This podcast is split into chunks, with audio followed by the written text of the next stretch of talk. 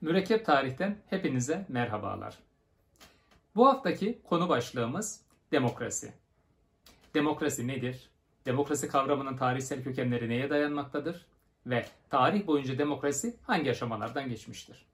Elimizden geldiğince, dilimiz döndüğünce demokrasi kavramı üzerinde duracağız.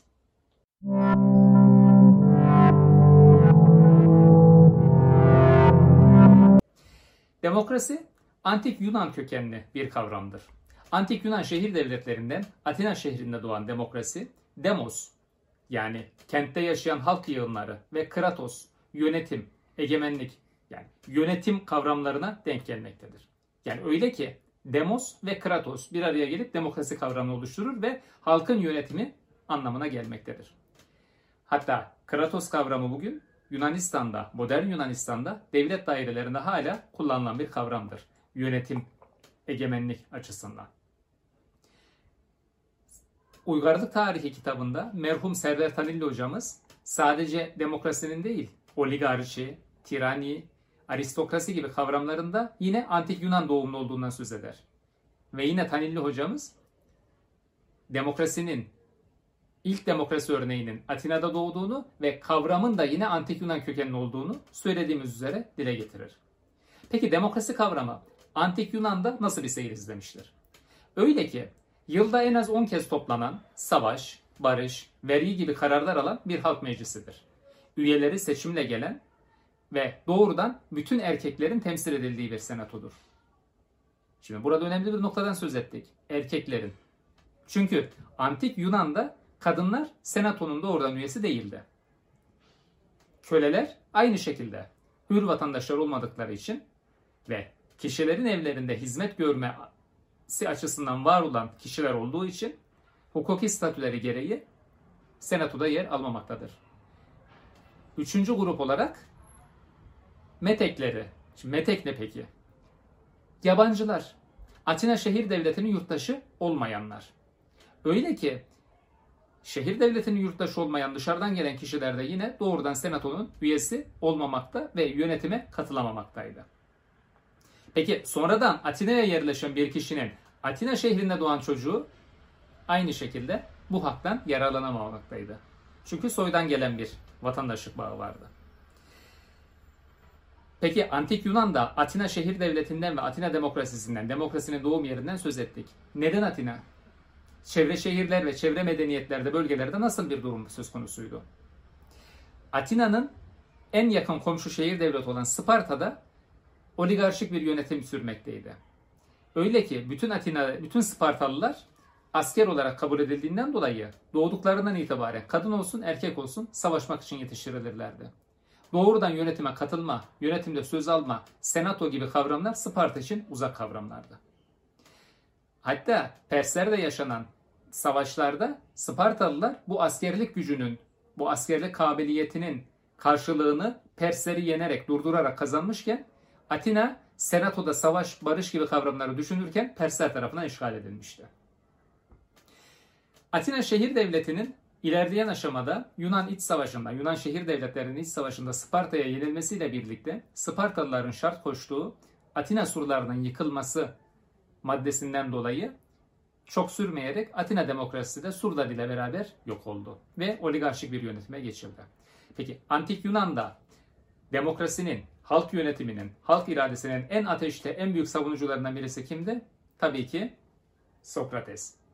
Peki Sokrates ne diyordu? Asalet, irade, yönetim kabiliyeti soydan gelmez. Kalıtsal değildir.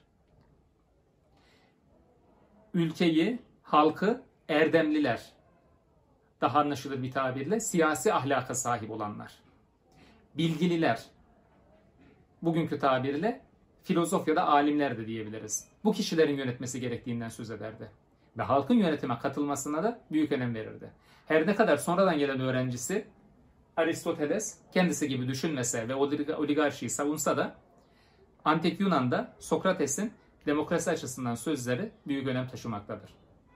İlerleyen süreçte Antik Yunan demokrasisi antik medeniyetlerle birlikte tarihin tozlu sayfalarına girse de tarihler Orta Çağ'a geldiğinde ve nitekim Orta Çağ'da en büyük örneği olan ve demokrasinin yeniden canlanmasına vesile olduğunu düşündüğümüz kavram, olay bin iki yüz on beş tarihinde İngiltere'de gerçekleşir. Magna Carta adını verdiğimiz ve büyük şart olarak açıkladığımız bu olay, dönemin İngiltere kralı Yurtsuz John'un halkla beraber karşılıklı olarak imzaladığı ve yetkilerinin bir kısmını halka devrettiği bir anayasa niteliğindedir. Ve bugün modern İngiltere hala Magna Carta'dan beri süre gelen demokratik uygulamaları devam ettirmektedir. İngiltere'nin bin iki yüz on beşte aldığı bu kararla halk doğrudan yönetime katılma, doğrudan modern demokrasinin doğuşuna tanıklık etmiştir. İngiltere'de gerçekleşen bu ilk demokrasi örneğiyle birlikte modern çağın demokrasi akımı da ortaya çıkmış olmaktaydı. Öyle ki ilerleyen yıllarda, ilerleyen yüzyıllarda bütün Avrupa'yı, bütün dünyayı bu büyük kavram kaplayacaktı: demokrasi. Antik Yunan, Antik Atina şehir devletinden doğan, uzun yüzyıllar ara verilen, krallar, tanrı krallar, yarı tanrı krallarla yönetilen, oligarşilerle, aristokrasilerle yönetilen devletlerden yeniden modern demokratik yönetimlere gelmekteydi. bin yedi yüz seksen dokuz Fransız ihtilaliyle başlayan yeni dünya düzeninde cumhuriyetlerin kurulmasıyla birlikte demokrasi kavramı yeniden büyük bir önemle ortaya çıkmaktaydı. Peki Antik Yunan, Antik Atina'daki demokrasiyle modern demokrasi arasındaki fark neydi? Veya bugün bütün dünyada ekseriyetle duyduğumuz demokrasi kavramı tam olarak ne anlama gelmektedir? Antik Yunan'da, Antik Atina şehir devletinde halkın doğrudan yönetime katılması anlamına gelmekteyken, doğrudan ülkeyle ilgili kararların alınmasına etki etmekte anlamına gelmekteyken, bugün demokrasi sadece bu alanda değil, pek çok kavramı bir arada barındırmaktadır.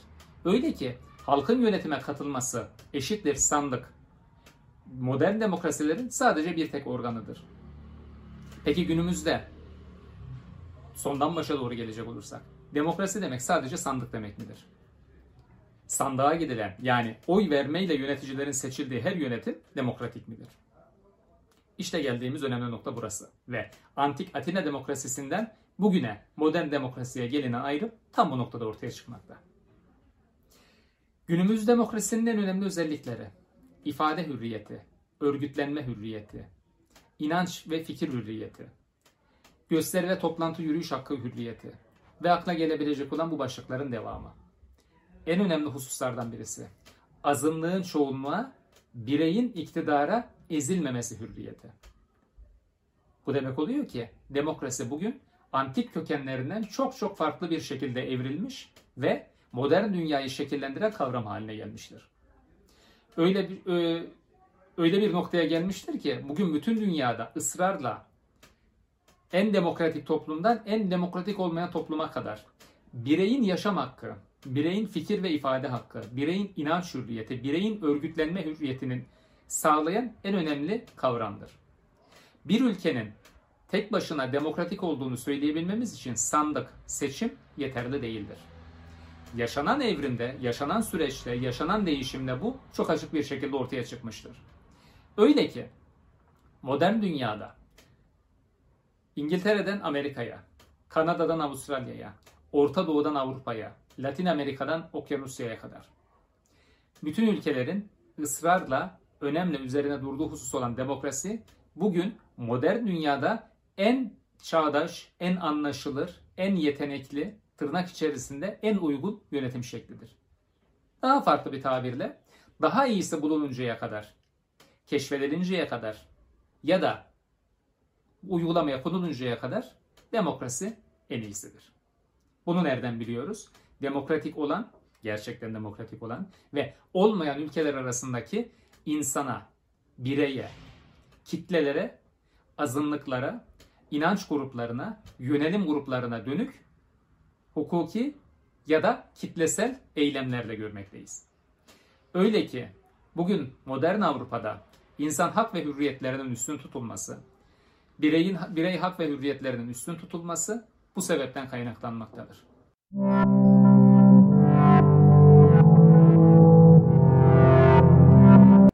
Antik Yunan'dan bugüne modern dünyaya yaşadığı evrimler, kelime kökeni, kavram kökeni ve diğer gelişmeleriyle birlikte demokrasi kavramını ele almaya çalıştık ve sizlere aktarmaya çalıştık.